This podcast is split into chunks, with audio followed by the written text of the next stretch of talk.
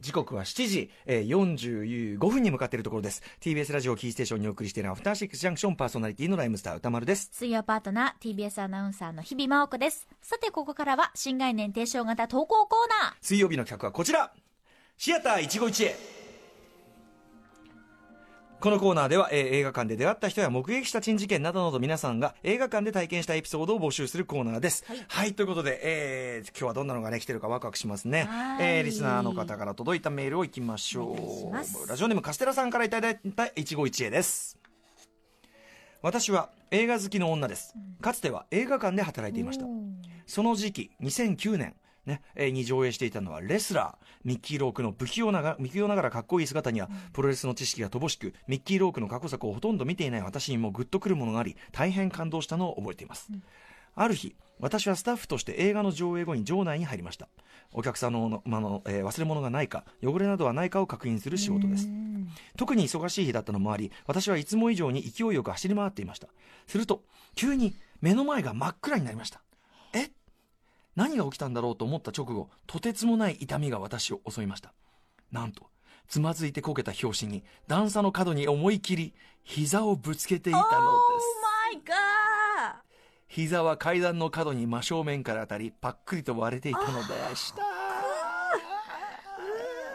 言葉も発せずうずくまるしかない私。しかし、そんな時に脳裏に浮かんだのが、そう、つい最近見た映画そのレスラー。様々に自分の体を痛めつけ、それを勝利するミッキー・ローク。私が今感じているこの痛さの何十倍も彼は毎回感じているんだ。すごい。信じられない。悶絶しながら、私はなぜかそんなことを考えていましたして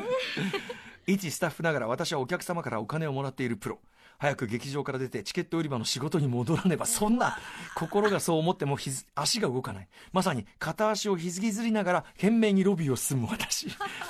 早くお客様に映画の案内をしなければとの不屈の精神と いやこの痛さはどう超えてるとの思いの間でゆ,、えー揺らめいていました。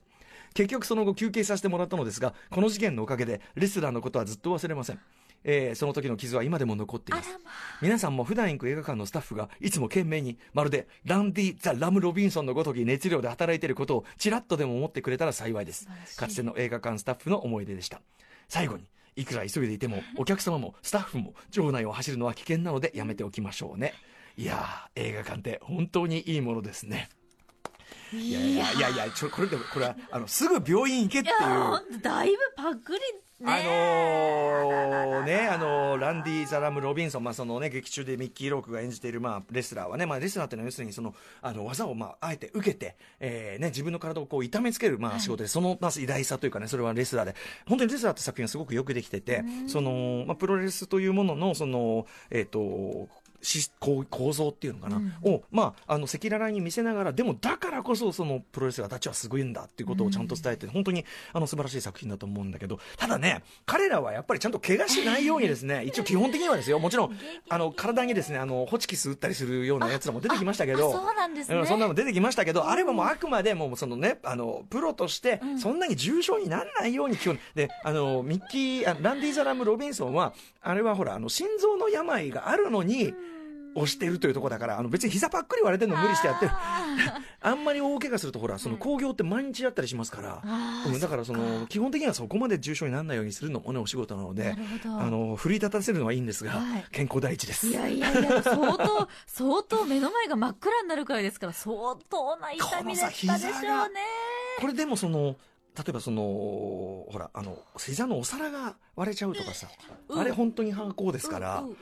とかじゃなそこまでいかなかったのかな、はい。ね？ですかね。まあねうん。傷は残ってらっしゃるということですけど傷もまあね。まあでも何にせよちょっといやお疲れ様でございますということと。やっぱ熱量がね、ええはい。まあでも職業意識の強さ、これは結構なことなんですが、皆さん本当に、あの、健康第一ね。本当ねはい。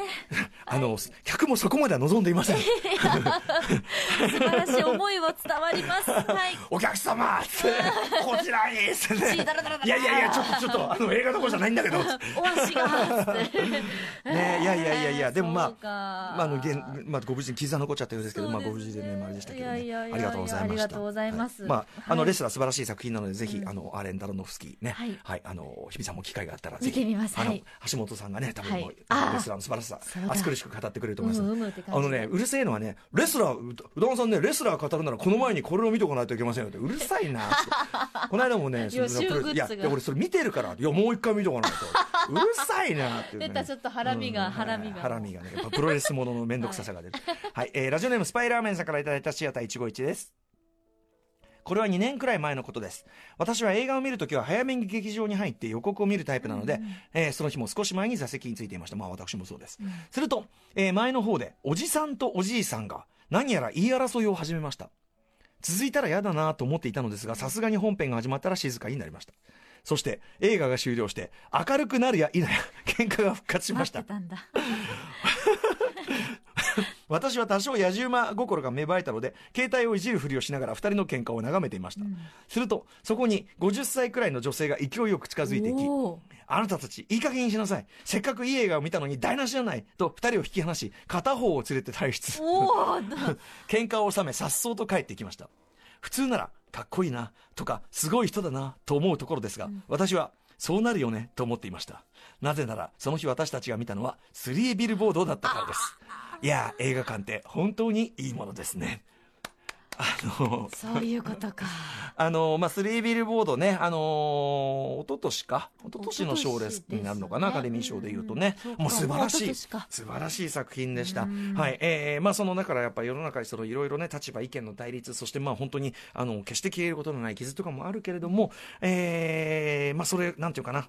許しも含めて、うんえーもしくはその、なんていうかな、人が改心したり、その成長する可能性も含めて、やっぱりでも世の中そこまで捨てたもんじゃないと思いながら、みちみち行こうよと、えー結論を急がずにというような、えー話ですよね。だからまさにそのぶつかり合ってるところに対して、スリービルボード見終わった後に早速言い合いを始めるた、お前らはこの映画の何を見とったんだと。ねっていうことで、まあこのおばさんはね、こうやったんでしょうけど、ねまたおばさまだったとまたうん。ねただ気になるのはですね、うんおじさんとおじいさん。ってこれどういう、え、これ、これ、これ何？これ、これ何？か二人で来てなの？どういうことなんでしょうね。どういう関係性なんでしょう？例えばその、結構年食ったおお息子とおじいやお父さんとか。う親子なのかなってことも考えられるし。スリービールボード見る前にその言い合いしててで終わった途端にってことは見てる間中こんな野郎お前この野郎みまあ、とたいなね。隣とかだったのかしらね。ずなんっともやもやしながら。何の言い合いをしてたんですかねこれね。ねえなんだろう。片方を連れて片方を連れて退出。だからあだやっぱ関係関係ない？うんそうですね多分ね。あそうですかね。どっちかがあまりにもまあまあねうん加担加担っていうんですかね。ガーって言ってたのかしらね。どういうことなんですかね。あんたあんた反省しなさいよってことなのかしら、たまにでも映画館で今でこそだいぶその減りましたけど、まあそういうこう客同士のなんかこう言い合いトラブルみたいなまあまあなくはないですよね、うん。そしてそれもまた映画館の風景でもあり、僕が覚えてるのはやっぱりねあのおなじみのはい出ました。試写会、あうん、やっぱ試写会は普通の映画館と、なんかマナーのあり方もいる人の空気もやっぱ全然違くて僕一回見たのはやっぱりねその、まあ、あの最初に来てた、まあえーとまあ、おばさんと言ってる以上ね、うん。たちが、まあ、仲いい感じで、まあ、キャッキャキャッキャとですね、まあ、試写会ですよでも。ね、まあ試写会ってことは関係者とかね、まあ、関係者的な、まあ、なんかこう、わーっつって結構大きな声で話してて、まあ、確かうるさかったんですよ。うん。じゃあそのうるささに対して怒ったおじさんが、お前らとか言ってここはなんとかじゃないぞなんて、なうちでやれみたいなことで大声で怒鳴って、そしたらそのおばさんも、はぁっつって、なんとかで別に映画始まってないし、あなたそんな言い方、そんな言い方することないんじゃないですか？みたいな感じで、こんでなんか始まって、俺的には、だからその、まあ、うあのさっきのあれもうるさかったけど、おおおじさんも十分うるさいよみたいな。です。よね、うーんみたいな感じででものすごいでまあなんかその慌てて映画会社の人止めたりなんかししかても結構試写会って小さめの劇場が多そうかったりしですよますもんね。そうですよでも普通だからなんかどっちもなんかぶしつけっていうかさ 普通の映画館ではありえないぶしつけさじゃないですか。すよ。なんかねだからそういうのも含めて試写会っていうのになんかあんまりいい印象持てなくなっちゃいましたね。でそのさまあ参った参ったなと思ってなんかこんな感じでまあ映画上に集中しようと思っても楽しみにしてたからパって見たら前の席の女の人がかぶってる帽子が巨大なぼんぼりがついてて。ヌゲシヌゲシですよ。ヌゲシヌゲシでしょ。ぼんぼりだよぼんぼり。ボンボリつけんだしボもう。ンだもうまあでもさっきのさおじさんのさ「おいボンボリ取れ!」みたいなさ。あそうですよねもうん激動おじさんになりたくなるしょうがないからもうボンボリの隙間から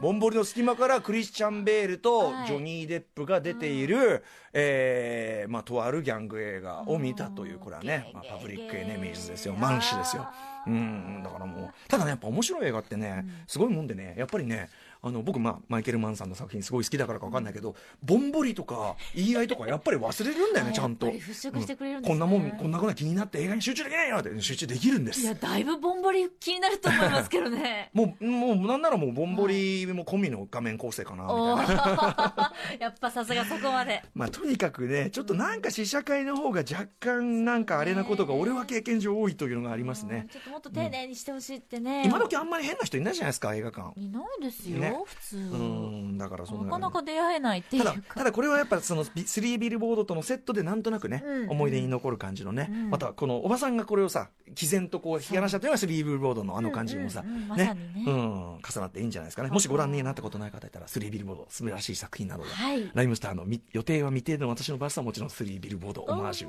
入っておりますのでそのあたりも含めて、はいえー余計なこと言ってしまいました はいそんな感じで、えーまだまだ皆さんからねメールを募集してますはい。宛先は歌丸アットマーク tbs.co.jp までです。メールが採用された方には番組ステッカーも差し上げますこ。の素晴らしきコーナーいずれ本として出しますのでえーまだまだエピソード間に合いますから送ってください待ってます。ということで、新概念提唱型投稿コーナー、本日水曜日はシアター151へでした。After Six Junction.